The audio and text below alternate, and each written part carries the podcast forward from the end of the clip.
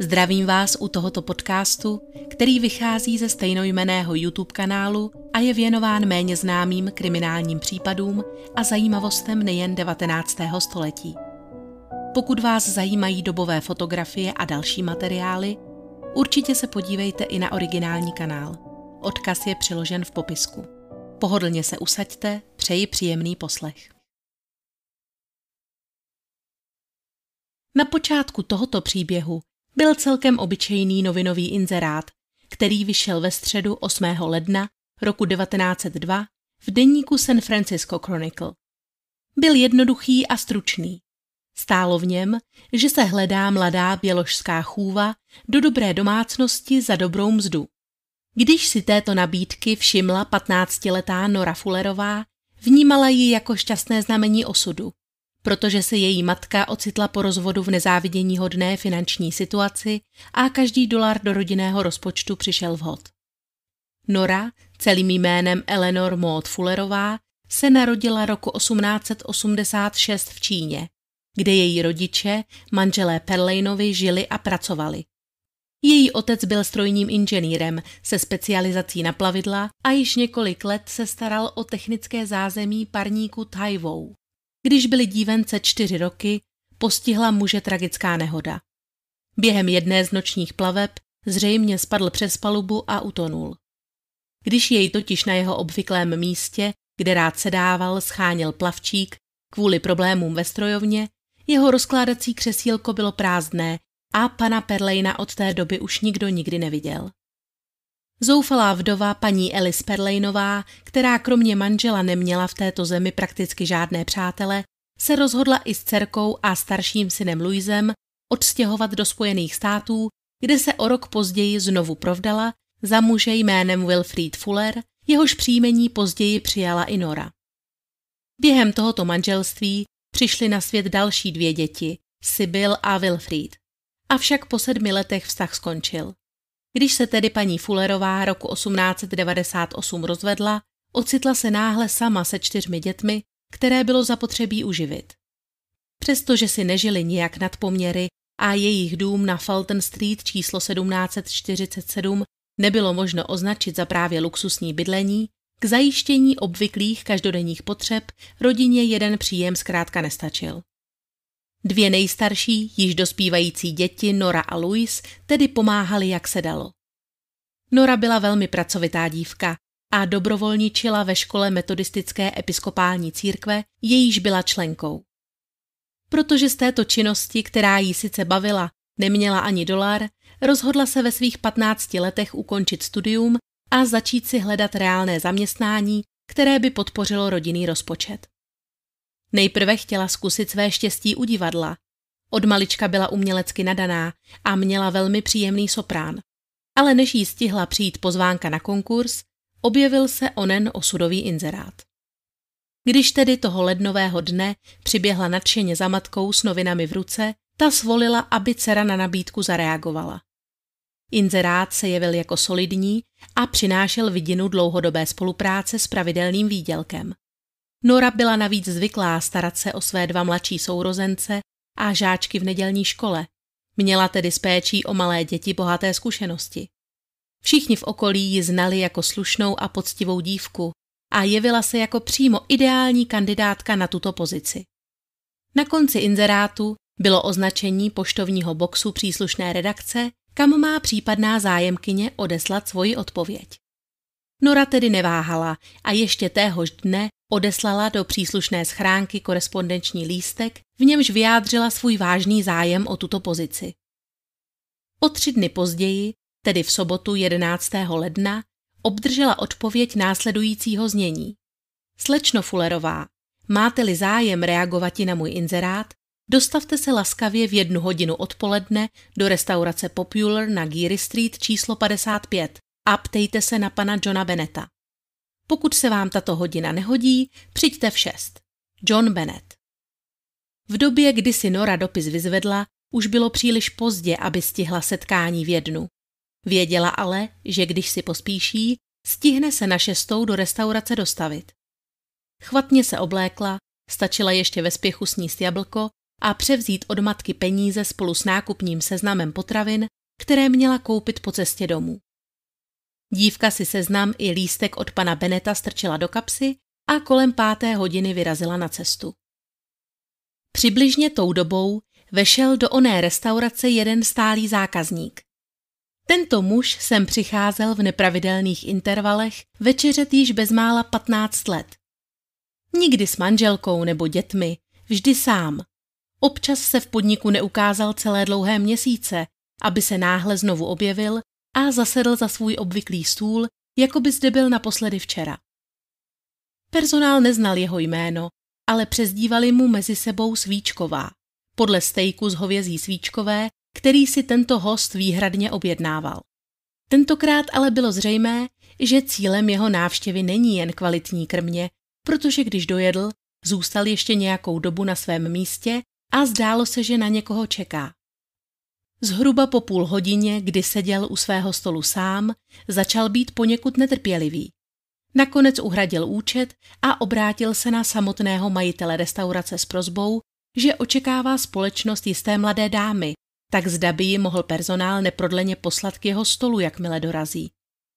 Zaměstnanci restaurace později vypověděli, že dotyčný čekal u svého stolu ještě asi půl hodiny, než opustil své místo a přesunul se na chodník před restaurací. Tam několik minut netrpělivě přecházel, než jim v nestřeženém okamžiku zmizel z dohledu. Nikdo tedy neví, zda Nora Fullerová na toto smluvené setkání nakonec skutečně dorazila a muž odešel v její společnosti či nikoli. Krátce na to, tedy zhruba kolem šesté hodiny večer, se v domě Fullerových rozezněl telefon. Sluchátko zvedl nořin starší bratr Louis a překvapilo ho, když zaslechl nervózní a podrážděný hlas své sestry.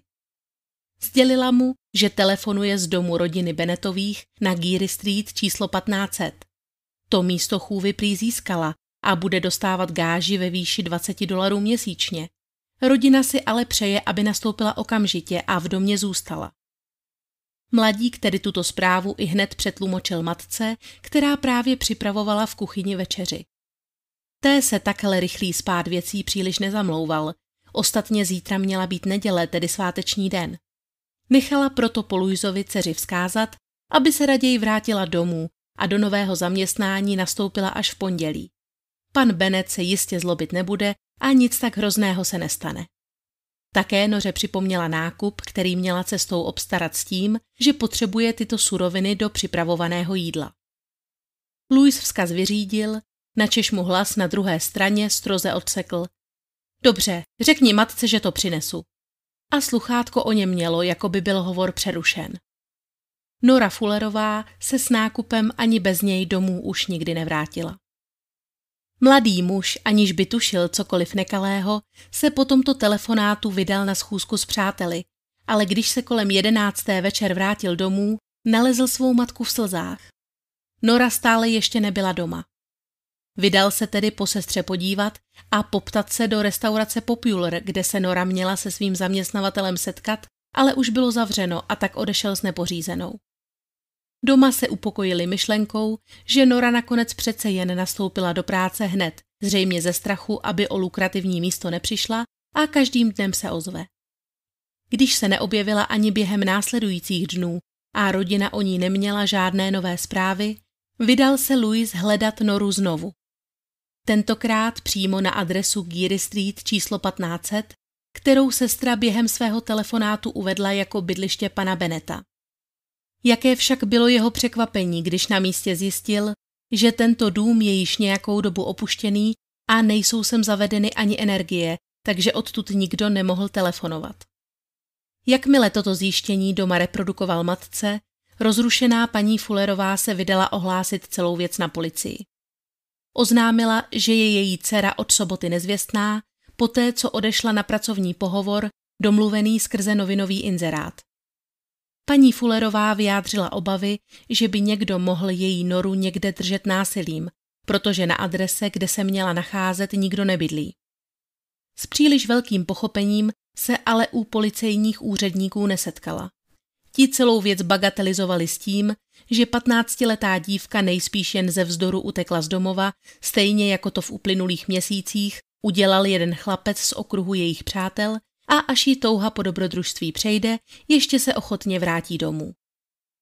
Média byla ale v tomto ohledu vstřícnější a zřejmě také větřila senzaci, protože od 16. ledna začaly zprávy o záhadném zmizení dívky rychle plnit přední stránky novin. San Francisco Chronicle si v jednom z titulků dokonce rýpl do policejní práce, když napsal Policie absolutně nebere v úvahu matčinu teorii, že Nora byla unesena. Detektiv Coleman se ale přece jen případu ujal a vypravil se do restaurace Popular poptat se, zda zde byla Nora toho večera viděna. Majitel podniku, pan F. W. Crown, potvrdil, že toho dne zde skutečně na mladou dívku čekal jeden z jeho stálých zákazníků. Popsal jej jako 40-letého, zhruba 170 cm vysokého a 75 kg vážícího, poměrně urostlé postavy s hnědým knírem a v elegantním a perfektně padnoucím obleku. Z častých návštěv tohoto muže získal pan Crown dojem, že jde o zajištěného člověka, který si rád dopřává jen to nejlepší.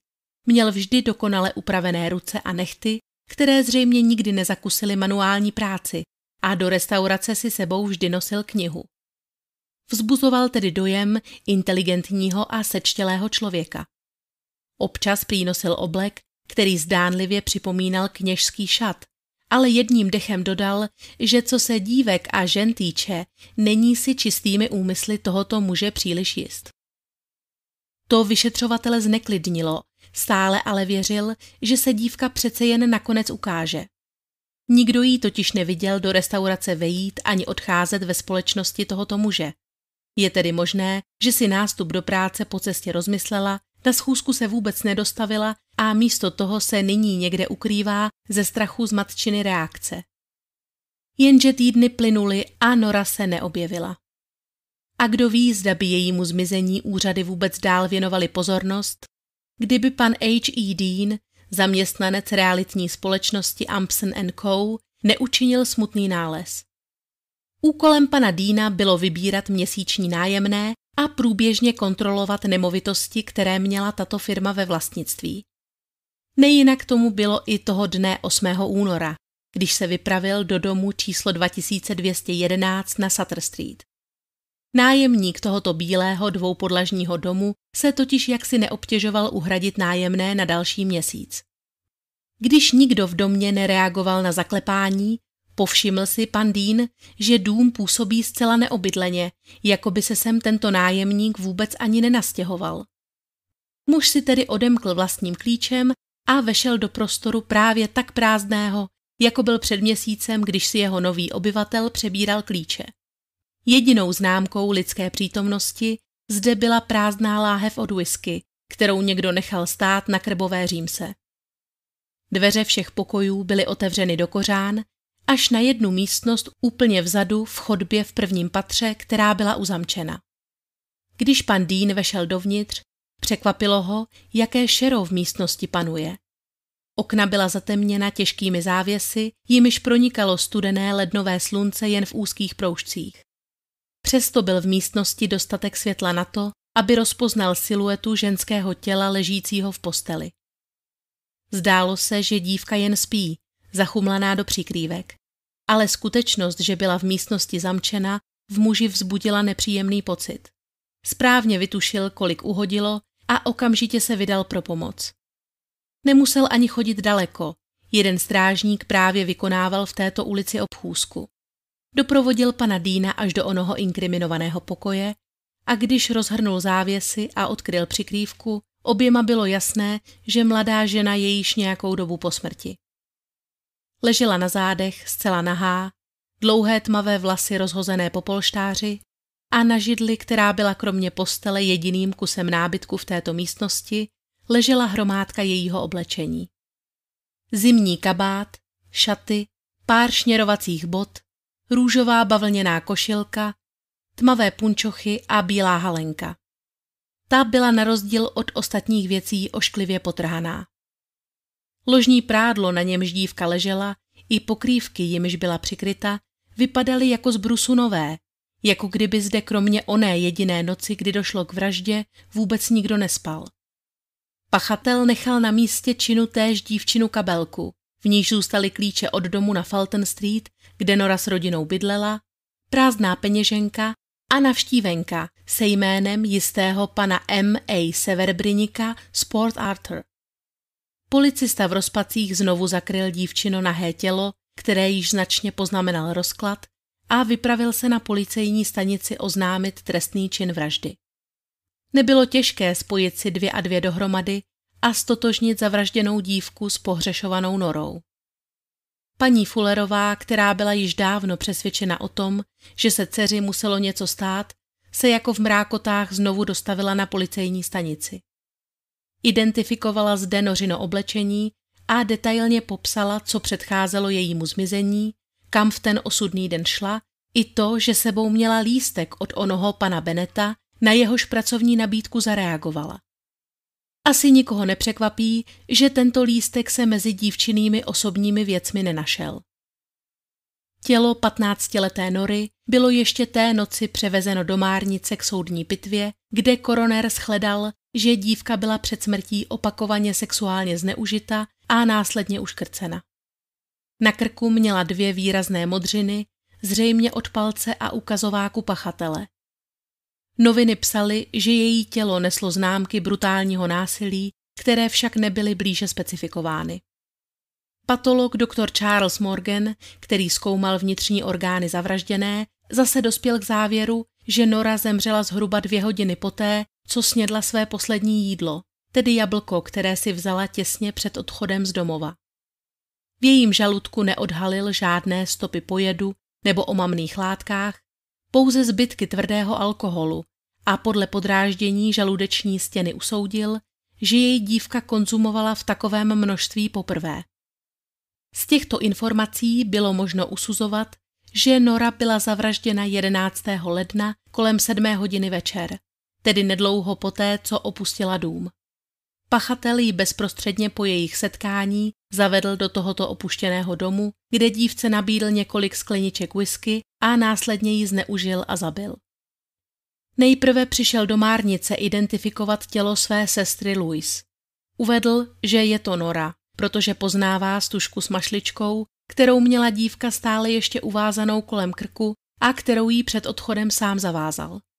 Potvrdit, že jde skutečně o Noru Fullerovou, ale nebylo snadné, protože tělo bylo za ten necelý měsíc již značně poznamenáno rozkladem.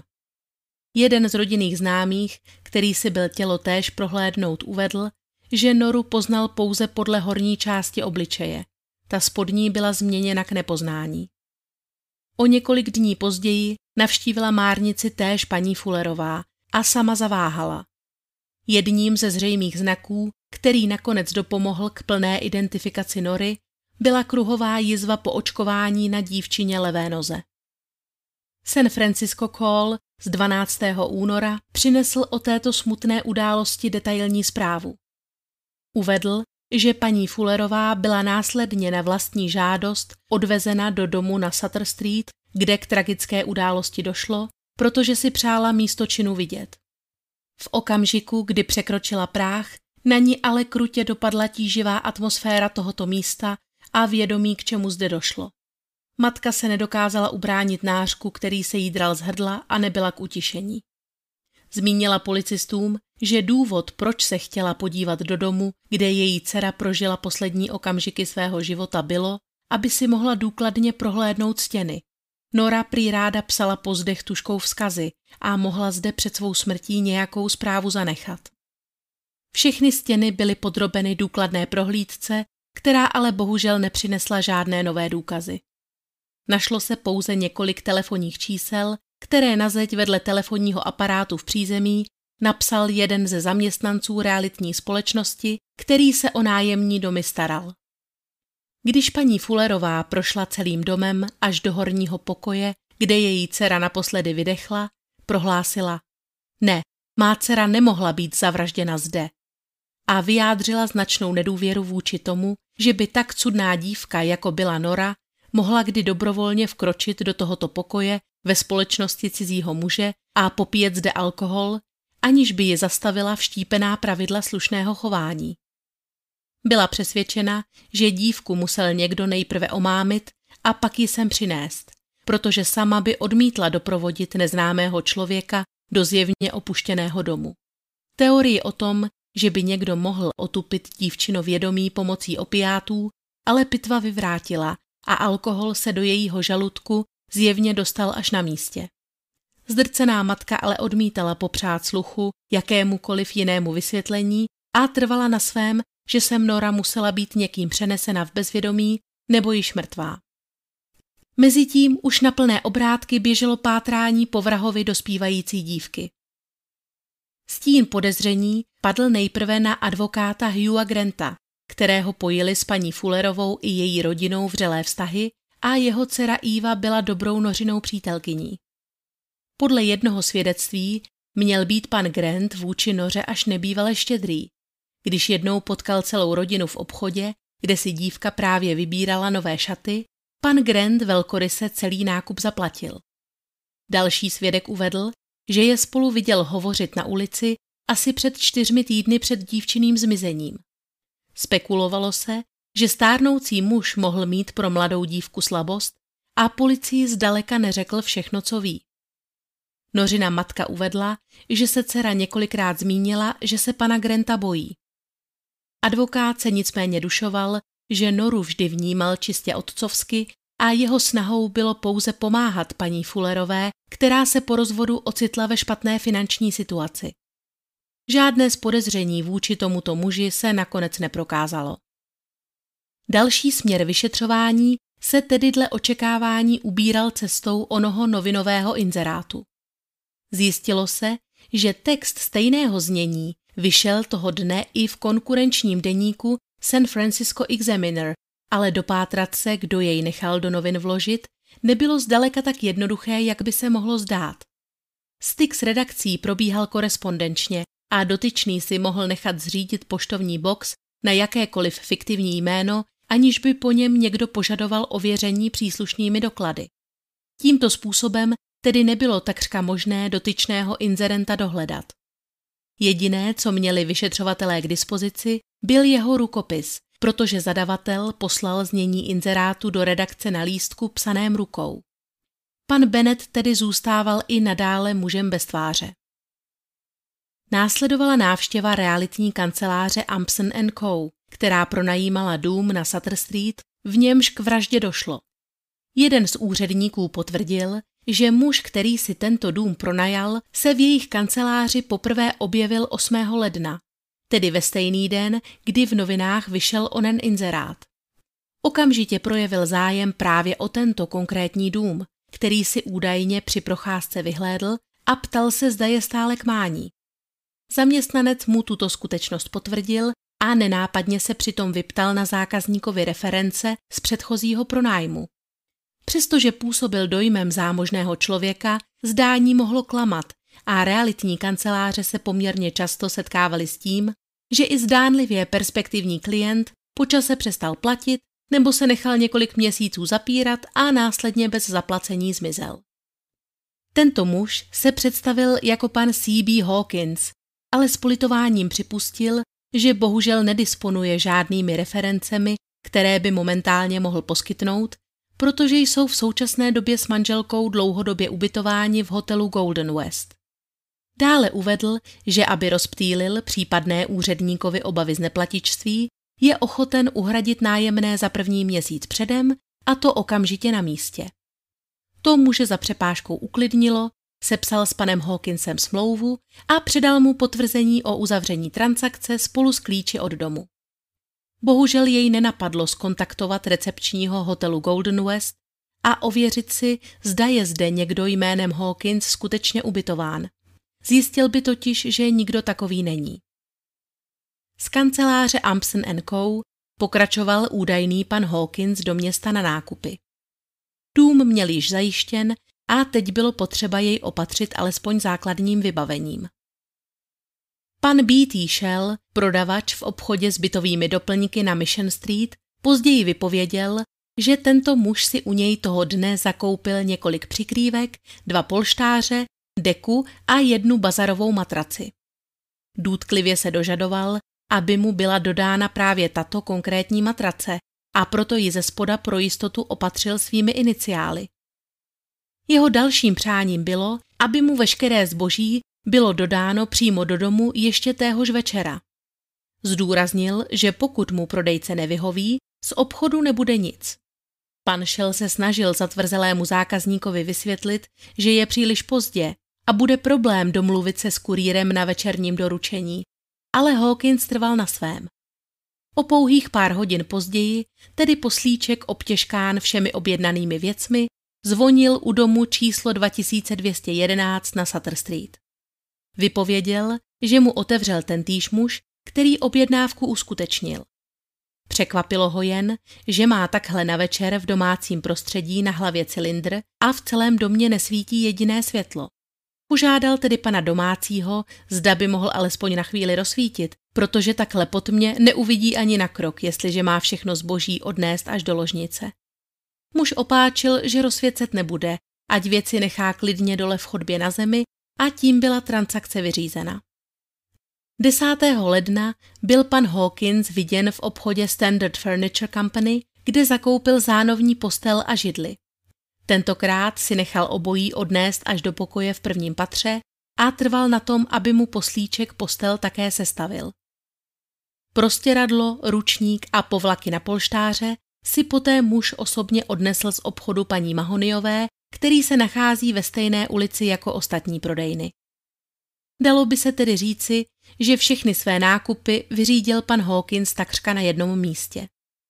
Všichni tito oslovení svědci, kteří s ním přišli do styku a vyjednávali obchod, se shodli na tom, že jde o téhož muže, což sice potvrdilo jisté domněnky policistů, ale neposunulo je to v honbě za vrahem ani o kousek dál. Vyšetřovatelé byli přesvědčeni, že pan Hawkins a John Bennett, tedy autor novinového inzerátu, jsou jedna a táž osoba, což ostatně potvrdil i expert z oblasti grafologie, muž s ryze americkým jménem Theodor Kitka, který porovnal text inzerátu s podpisem na nájemní smlouvě a prohlásil, že jsou shodné. Nabídka zaměstnání byla tedy pouze zástěrkou, jak nalákat na schůzku do prázdného domu nic netušící mladou dívku a vypadalo to, že si pachatel dopředu vše pečlivě zajistil jen pro tento jediný účel. V krbech v domě po celou tu dobu, kdy měl muž dům pronajatý, nikdo nezatopil a nebyly zde nalezeny ani žádné jiné stopy potom, že by prostor někdo obýval. Do domu nebyla zavedena voda ani plyn a nový nájemník si o tyto služby ani nezažádal. Sousedé uvedli, že během té doby nezahlédli, že by do domu vůbec někdo přišel nebo z něj odcházel. Jediný soused si o několik týdnů dříve všiml, že se za oknem jednoho z pokojů objevila mladá žena snad v červených šatech. Roztáhla závěsy a rozhlížela se po ulici, ale trvalo to jen pár vteřin. Záhy zmizela, jako by ji jiná osoba v domě od okna odvedla. To byl jediný důkaz přítomnosti kohokoliv živého v tomto domě. Dalo by se říci, že šlo o dokonale vymyšlený plán. Pachatel po sobě prakticky nezanechal stopy. Na místě sice bylo nalezeno několik věcí, ale šlo ve směs o předměty, které nebyly kriminalistům k ničemu, jako množství reklamních letáků od nejrůznějších nábytkářských domů, které pošťák vhazoval celý ten měsíc do schránky ve dveřích, nedopalek doutníku a stvrzenka z obchodu s ložním prádlem. Nic, co by mohlo pachatele přímo usvědčit. Byla tu ovšem ještě ta navštívenka, kterou měla Nora v kabelce. Nikdo sice nepředpokládal, že by pachatel nechal na místě tak zjevný důkaz a dokonce se i sám představil. Přesto bylo nutné prověřit, zda nemá pan Severbrinik nějakou souvislost s pány Hawkinsem a Bennetem. Ukázalo se však, že jde o člověka, kterého rodina znala ještě z Číny a v době, kdy byla Nora pravděpodobně zavražděna, se již několik hodin nacházel na palubě parníku směřujícího do Pekingu.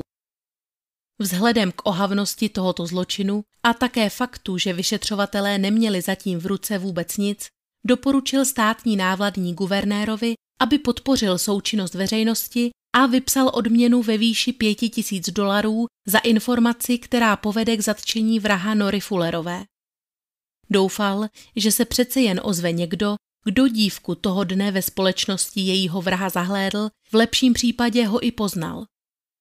Nemusel snad ale ani nabízet finanční kompenzaci, protože veřejnost byla tímto případem vyloženě posedlá. Na policejní stanici téměř nepřetržitě vyzváněl telefon a do schránky chodily stovky dopisů obsahujících zaručené informace o totožnosti vraha. To, že Nořin osud podnítil takový zájem, není ostatně nijak překvapivé. Byla to velmi mladá dívka a v tu chvíli jakoby symbolizovala všechny dcery obyvatel San Franciska, které se mohly stejně jako ona nechat chytit do pasti nebezpečným predátorem. Rafinovanost, s níž si pachatel ve svém jednání počínal, byla děsivá. Nebyl to ale vždy jen upřímný zájem o zdárné vyřešení případu. Do Márnice proudili davy lidí s úmyslem prohlédnout si čistě ze zvědavosti mrtvé tělo a někdo dokonce přímo z policejního archivu odcizil nořiny osobní věci, které si zřejmě ponechal jako suvenýry. Zájem o předměty jakkoliv provázané s kriminálními činy a samotné oběti byl tehdy opravdu nebývalý. Kriticky se k tomu vyjádřila i jinak bulvární média, když v jednom z článků vyšlo, že tělo mrtvé Nory Fullerové se stalo objektem nechutného zájmu morbidních lidí, kteří si je chodí detailně prohlížet a zaznamenávají si jednotlivé detaily do sešítku, aby je mohli následně reprodukovat dál. Jedna z nich, tajemná dáma maskovaná tmavými brýlemi, dokonce tvrdila, že ji poslala sama matka zavražděné dívky. Kýžený posun v případu ale tento zájem veřejnosti zatím nepřinesl. Deník San Francisco Call nechal dokonce nafotit figurantku podobné postavy jako Nora v šatech, které měla toho dne na sobě. Následnou retuší pak byla na fotografii přidána i její tvář a vznikla tak podobenka, která věrně zachycovala dívku tak, jak vypadala, když procházela onoho 11. ledna odpoledne ulicemi. Fotografie byla následně otištěna na přední straně novin a podnítila další smršť svědectví a typů. Ne všechny ale bylo možné ověřit a spolehlivě označit za věrohodné. Stejně jako ve všech případech, vždy existovala možnost, že se dotyčný svědek touží na případu pouze přiživit a vychutnat si svých pět minut mediální slávy na titulní stránce novin. A rozlišovat mezi tím obrovským množstvím informací nebylo pro kriminalisty vůbec jednoduché. Obrátili tedy prozatím pátrání jiným směrem a pokusili se najít pachatele pomocí rukopisu. Byli přesvědčeni, že muž, který tento trestný čin spáchal, bude chtít co nejrychleji opustit město a změnit adresu. A pokud bude chtít i nadále dostávat poštu, ať již na své skutečné nebo smyšlené jméno, mohl by zaslat poštovnímu úřadu žádost o změnu korespondenční adresy. Odborníkovýma rukama muselo projít celkem 32 tisíc karet. Z nichž nakonec vybral tři s nejpodobnějším rukopisem, přičemž jeden vypadal téměř schodný.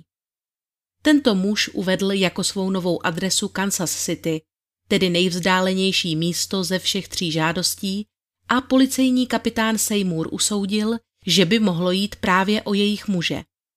Ještě téhož dne nasedl do vlaku směřujícího do Missouri, což byly tam i zpět více než čtyři dny cesty. A nutno říci, že výprava to byla celkem zbytečná, protože zmatený muž, který jej na místě očekával, neměl nejmenší ponětí, o co se jedná a jeho zevnějšek navíc vůbec neodpovídal popisu podezřelého. Po dobu nepřítomnosti policejního kapitána se ale nakonec ledy přece jen pohnuli. To, když se na stanici přihlásil zaměstnanec San Francisco Examiner, tedy novin, v nichž též vyšel onen inzerát, s informací, že zhruba v době, kdy začala být Nora pohřešována, záhadně zmizel i jeden z jeho kolegů. Úředník jménem Charles B. Hedley. Podrobný audit následně v účtech pana Hedleyho který měl na starost evidenci a účtování příspěvků od předplatitelů, prokázal značné nesrovnalosti. Zkrátka a dobře, dotyčný účetní připravil svého zaměstnavatele o dost peněz a zmizel. Zdánlivě tedy tento případ nemusel mít s dívčinou vraždou vůbec nic společného a důvod náhlého odchodu pana Hedliho byl celkem zřejmý, avšak zaměstnanec, který přišel tuto skutečnost ohlásit, byl přesvědčen, že by tento muž mohl mít se smrtí Nory něco společného. Často totiž vyhledával společnost výrazně mladších dívek. Bylo to dost málo na to, aby se účetní pan Hedley stal hlavním podezřelým, ale policisté se chytali každého stébla. Ostatně pokud by pachatelem byl pan Hedley, tedy muž tak říkajíc z branže, který věděl, jak to v zákulisí velkého San Franciského deníku chodí, byly by mu tyto zkušenosti při vymýšlení plánu s novinovým inzerátem jedině ku prospěchu. Tento muž se měl podle všeho zdržovat na adrese Ellis Street číslo 647, kde se ho také policisté okamžitě vydali navštívit. Pořád byl přece jen podezřelý z defraudace, takže i kdyby se jim přece jen nepodařilo usvědčit jej z vraždy, úspěch by takové zadržení mělo i tak. Asi jen bláhový člověk by ale čekal, že zde na ně bude podezřelý muž čekat s otevřenou náručí. Dveře jim otevřela mladá dívka, která se představila jako partnerka Charlesa Hedleyho. Její původní jméno bylo Olí Dixonová, ale raději vystupovala pod pseudonymem Blazier, podle jedné tehdejší populární knižní postavy. Uvedla, že již několik týdnů o svém příteli nic neví. Z ničeho nic prý odešel z bytu, aniž by jí sdělil kam a od té doby se neukázal. Poskytla policii též aktuální fotografii pana Hedleyho, jejíž zadní stranu vlastnoručně podepsal. C.B. Hedley nebo C.B. Hawkins, pachatel při vymýšlení nového pseudonymu zjevně příliš velkou invenci neprojevil. Byla zde ale stále jedna drobná nesrovnalost. Ačkoliv popis poskytnutý svědky víceméně odpovídal, účetní pan Hedley, na rozdíl od pana Hawkinse, zásadně nenosil knír, ale chodil vždy hladce oholen.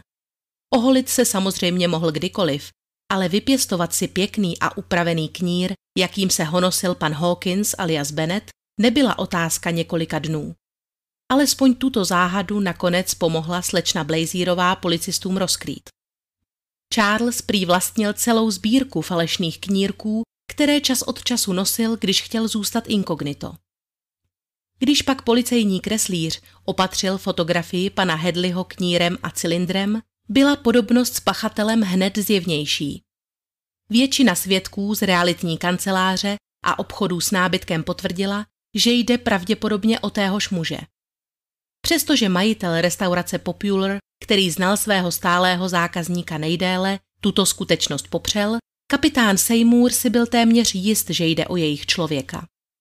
To, že se pan Hedley čas od času vydával za dobrodružstvím pod falešnou identitou, potvrdilo i svědectví zaměstnance jednoho z hotelů v texaské Viktorii, kam se hledaný muž vypravil roku 1899 na výlet.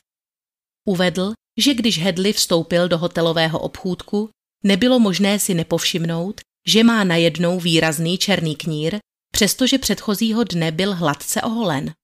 Když se ho prodejce otevřeně zeptal, jaký důvod má toto maskování, muž se jen spiklenecky usmál a odvětil, že si jej bere pokaždé, když má chuť zašpásovat si s děvčaty. Tuto domněnku následně podpořilo i jedno velmi zásadní svědectví. Jednoho z detektivů kontaktoval člověk, který údajně viděl Noru Fullerovou ve společnosti Charlesa Hedleyho toho dne, kdy dívka zmizela. Policejní mluvčí odmítl veřejnosti odhalit totožnost tohoto svědka, uvedl pouze, že jde o prominentního občana a váženého obchodníka s vynikající pověstí. Ten zahlédl stát dvojici na rohu Grand a Geary Street tedy v téže ulici, kde se nachází i restaurace Popular a kde měla schůzka původně proběhnout. Svědek uvedl, že Charlesa Hedleyho zná velmi dobře, proto může nadevší pochybnost potvrdit, že jde právě o něj. To, že jej zastihl ve společnosti tak mladé a nepříliš elegantně oblečené dívky, jej překvapilo a proto si dvojice všiml. Hedley sice svému známému pokynul přátelsky na pozdrav, ale jinak se zdálo, že je z tohoto náhodného setkání spíše nesvůj. Svědek si to vysvětloval tím, že mu nejspíš nebylo pochuti, že jej někdo zastihl ve společnosti tak mladičkého děvčete.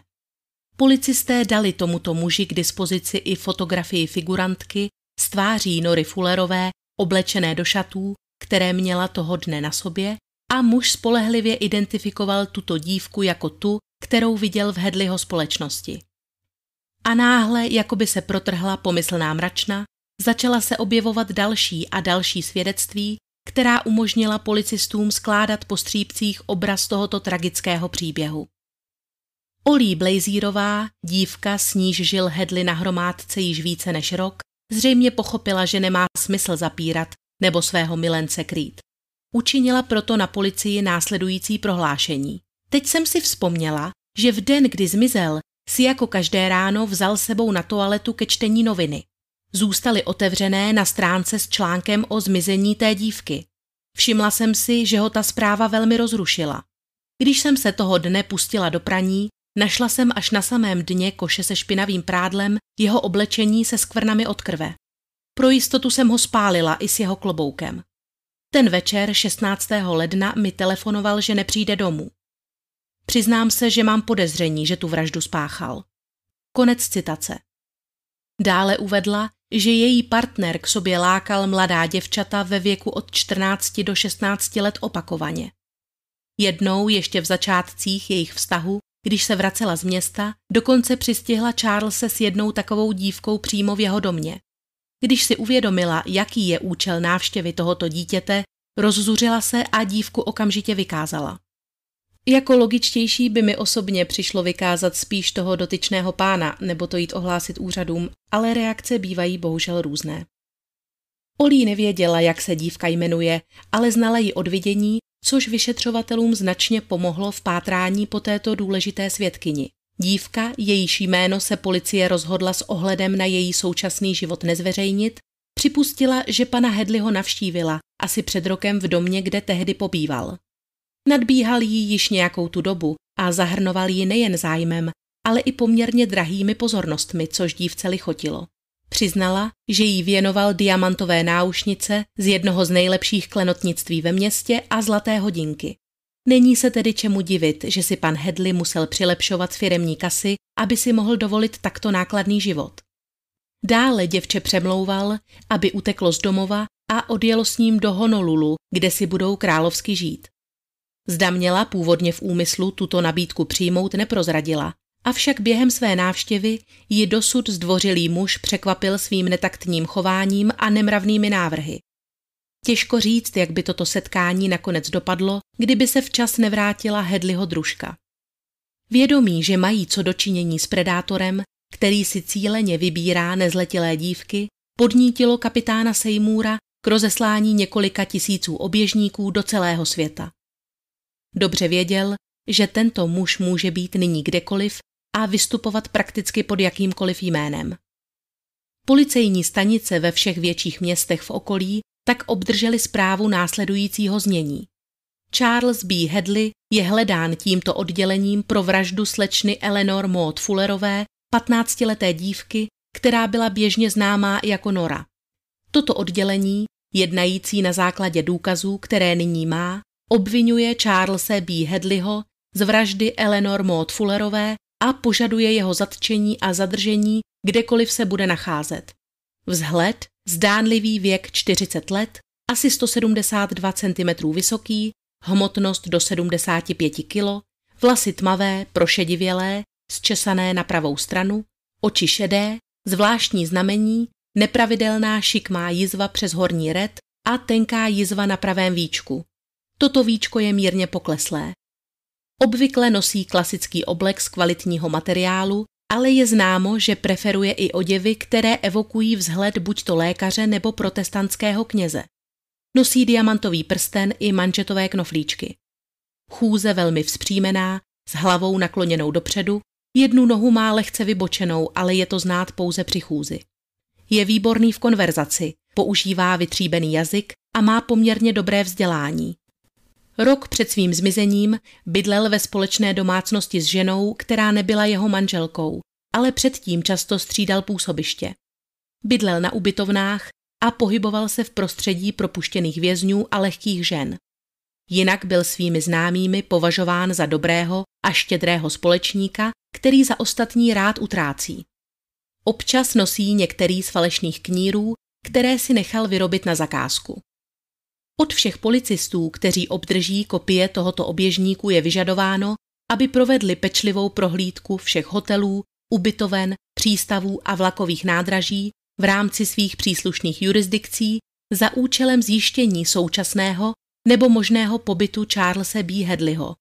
Dále se požaduje, aby jakékoliv pozitivní informace týkající se této záležitosti byly neprodleně sděleny tomuto oddělení.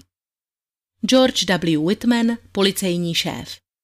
Zatímco policisté pořádali hon na tohoto fantoma, ukázalo se, že ani Hedley není jeho pravým jménem. Hledaný muž se narodil jako Charles Start v poměrně dobře situované rodině v Chicagu, kde stále ještě žila jeho ovdovělá matka a těšila se dobré pověsti. Přestože si na nedostatek peněz nemohl mladý Charles stěžovat, i tam se dopustil z pronevěry a roku 1889 uprchl do Mexika, kde se nějakou dobu ukrýval pod falešnou identitou a tradičně falešnými kníry.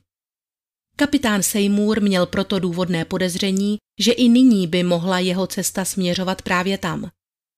Muž, který již jednou zopakoval svůj zločin, by mohl znovu spáchat i ten závažnější.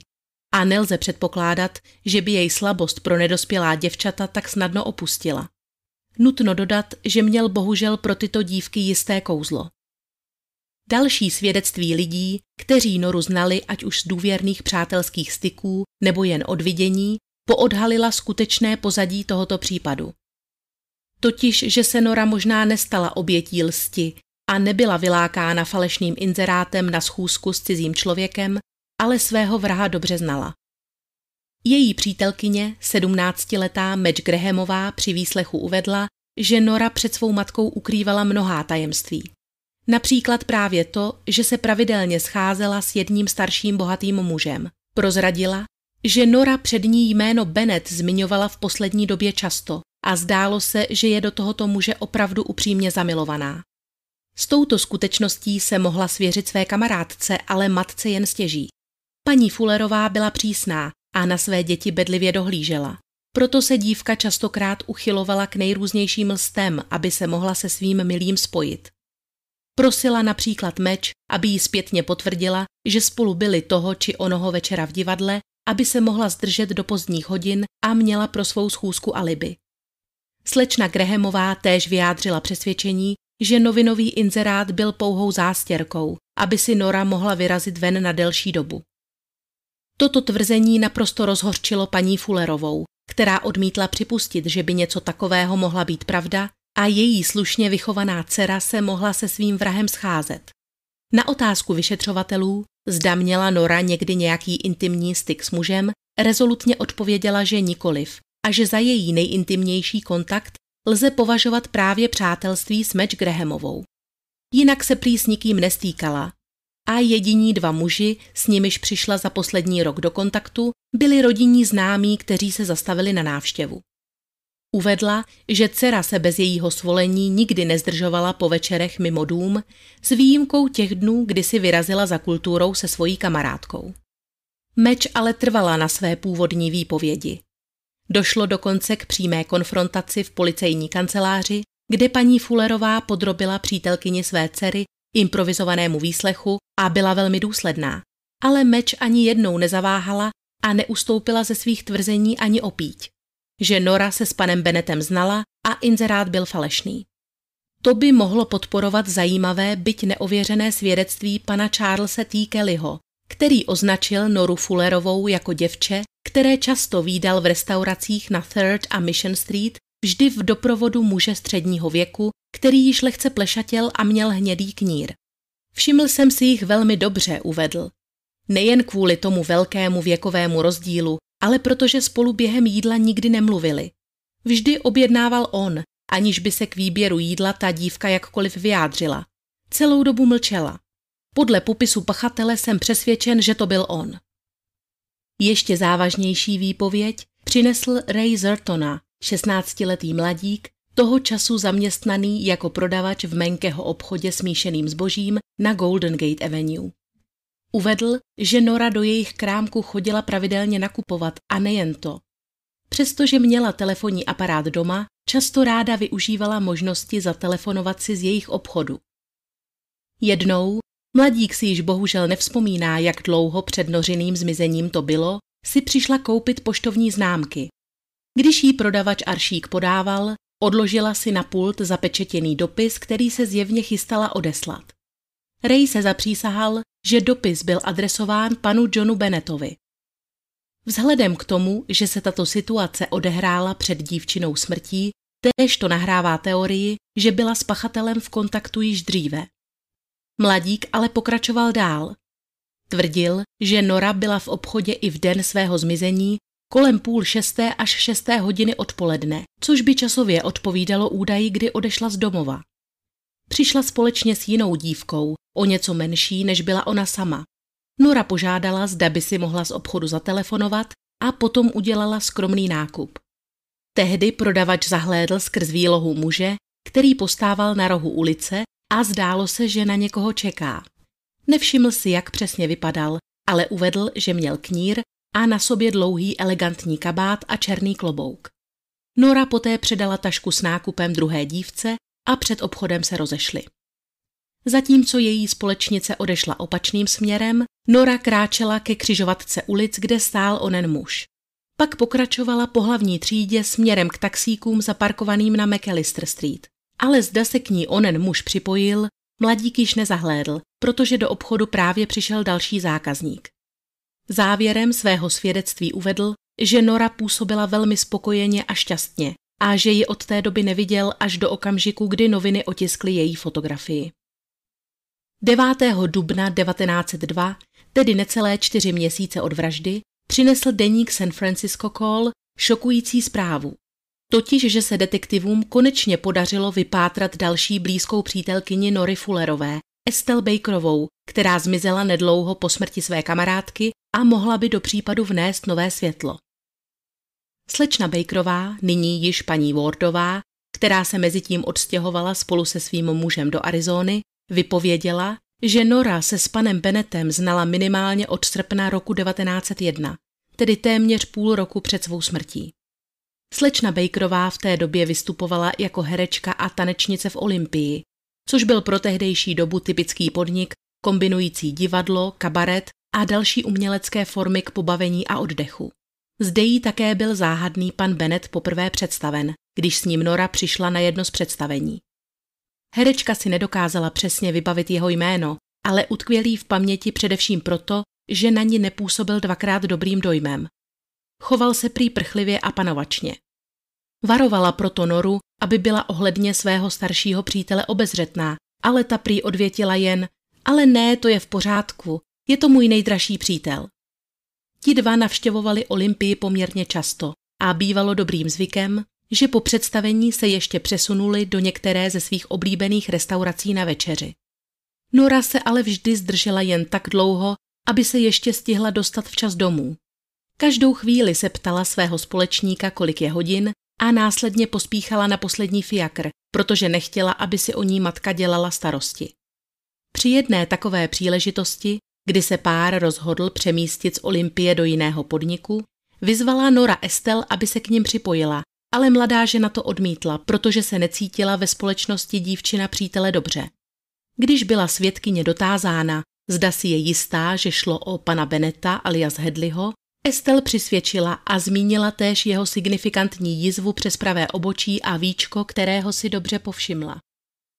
O několik dnů později se Nora objevila v Olympii sama. Přišla s cílem ucházet se o místo amatérské herečky. Ptala se také, kolik si takový amatérský vystupující vydělá, ale nezdálo se, že by jí ve společnosti pana Beneta trápily peníze. Spíše to vypadalo, že chce svým talentem udělat na přítele dojem. Poté strávila slečna Bakerová dva měsíce mimo město a s Norou se znovu setkala až v půli listopadu. Překvapilo ji, že je stále ve společnosti toho nesympatického chlapíka, který, jak se zdálo, se už ani nesnažil tvářit jako příjemný společník. Zatímco Nora Estel potřásla rukou, muž ji pozdravil vyloženě chladně a z donucení a urychleně odtáhl dívku ulicí pryč. Poté zahlédla Noru ještě jednou, tentokrát ve společnosti advokáta Grenta a to bylo naposledy, kdy ji viděla živou. Estelle Bakerová, nyní tedy Wardová, ve svém prohlášení dále uvedla, že je naprosto přesvědčená, že onen muž, se kterým se Nora výdala, je i jejím vrahem. Řekla, že nepochybuje o tom, že s ním mladá dívka šla toho večera dobrovolně, zřejmě s vidinou společného života v luxusním domě, který pro ní její nápadník pořídil. Na otázku, proč neposkytla své svědectví okamžitě po vraždě a zmizela z města, Estel odvětila, že si nepřála, aby byla její osoba jakkoliv medializována a hlavně nebyla v novinách propírána její kabaretní minulost, s ohledem na to, že je nyní provdána zaváženého muže. Postupně ale začala pocitovat výčitky svědomí, obzvlášť při pohledu na neúspěšné tažení policie při šetření nořina případu. Vzala si tedy za svou povinnost uvést věci na pravou míru a nyní je připravena vše, co sdělila deníku The Call, vypovědět i na policii. Pokud by tato svědectví byla skutečně pravdivá, jakože není důvod, aby si všichni tito lidé vymýšleli, a Nora se nestala náhodnou obětí svého vraha, mohli bychom si načrtnout celkem logický scénář. Patnáctiletá dívka se seznámí se zajištěným mužem středního věku, který má velkou slabost pro nezletilá děvčata a dokáže v nich svým zdvořilým a gentlemanským vystupováním vzbudit zájem. Jeho pozornost noře imponuje a brzy k němu vzplane vášnivými city. Protože ví, že její striktní a úzkostlivá matka by takový vztah nikdy neschválila, schází se se svým ctitelem potají, pod záminkou, že jí společnost dělá jedna z jejich přítelkyň. Tyto schůzky jsou vždy jen krátké a nikdy se nepřehoupnou přes půlnoc, aby doma nevzbudila podezření. Jestli pan Start alias Hedley alias Bennett už od začátku plánoval Noru zabít? Těžko říct, možná si dům na Sutter Street opravdu pronajal jen za účelem občasných schůzek, ke kterým dvojice nepotřebovala víc než jednu postel, matraci a povlečení. A možná, že tento večer měl být výjimečný a mělo poprvé po půl roce dojít k delšímu setkání. V takovém případě nebylo snadné vymyslet důvod, který by dívce umožnil zůstat mimo domov celou noc. A tak vymyslí inzerát. Pro jejího nápadníka, zaměstnance San Francisco Examiner, není problém vytvořit si fiktivní poštovní box a rozehrát tuto hru. Nora doufá, že argument, že musí u svého nového zaměstnavatele zůstat, bude natolik silný, že její matka bez okolků přijme a nepojme podezření. Když telefon vyzvání v jejich bytě, je rozrušená a nervózní, zda všechno dopadne tak, jak má. Jenže situace se nevyvíjí tak, jak by si dívka přála a paní Fullerová trvá na tom, aby se i s nákupem vrátila domů. Nora ví, že tyto potraviny by v neděli ráno scháněla jen obtížně a tak svědomím, že se nakonec přece jen nějak vymluví, poprosí svou přítelkyni, aby vzala její nákup zatím k sobě. Nechce zklamat muže, který vynaložil tolik úsilí k zajištění jejich nového společného hnízdečka a kterého miluje. Slíbí, že se pro svou tašku s nákupem následujícího dne zastaví a celá šťastná odchází na osudovou schůzku, která skončí tak tragicky. Možná, že Nora měla ohledně toho večera úplně jiná očekávání a v jeho průběhu si uvědomila, že to není to, co by chtěla a chce se vrátit domů. To se panu Benetovi nelíbilo a tak se situace zvrtla. A nebo zde bylo opravdu už všechno dopředu připravené jen pro tento jediný účel, tedy připravit mladou dívku o život. Fakt je, že pokud by měl tento muž s Norou skutečně čisté úmysly, zřejmě by se nepředstavil falešným jménem a na jejich schůzky se nemaskoval falešným knírem. Jak to skutečně bylo, věděl jen sám vrah. Všechno jsou to ostatně jen pouhé hypotézy, na kterých může být něco pravdy nebo také nemusí. Policie nakonec s ohledem na paní Fullerovou a v rámci zachování dobré pověsti zavražděné dívky žádné z těchto výpovědí, které poukazovaly na předchozí známost oběti s pachatelem, při dalším vyšetřování nezohlednila. Roku 1906 došlo navíc v San Francisku k devastujícímu požáru, který kompletně zničil policejní archiv a s ním i veškeré důkazy a svědectví v případu Nory Fullerové. Nezdá se tedy bohužel reálné, že by tento příběh ještě někdy došel svého rozuzlení a šťastného konce. Charles Start, muž mnoha falešných jmen a hlavní podezřelý v tomto případu, totiž nebyl i navzdory všem snahám a součinnosti policistů ze všech států nikdy dopaden. Některé zdroje uvádí, že nedlouho po vraždě spáchal sebevraždu. Tento případ tak zůstává jedním z nejstarších nevyřešených kaus San Franciska. Děkuji, že jste se mnou vydrželi až do konce a budu se těšit zase příště.